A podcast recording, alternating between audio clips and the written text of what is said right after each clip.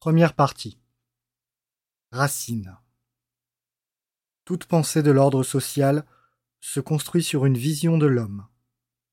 À l'homme abstrait et interchangeable, nous opposons des fondements anthropologiques concrets, nos enracinements biologiques, familiaux, politiques et civilisationnels.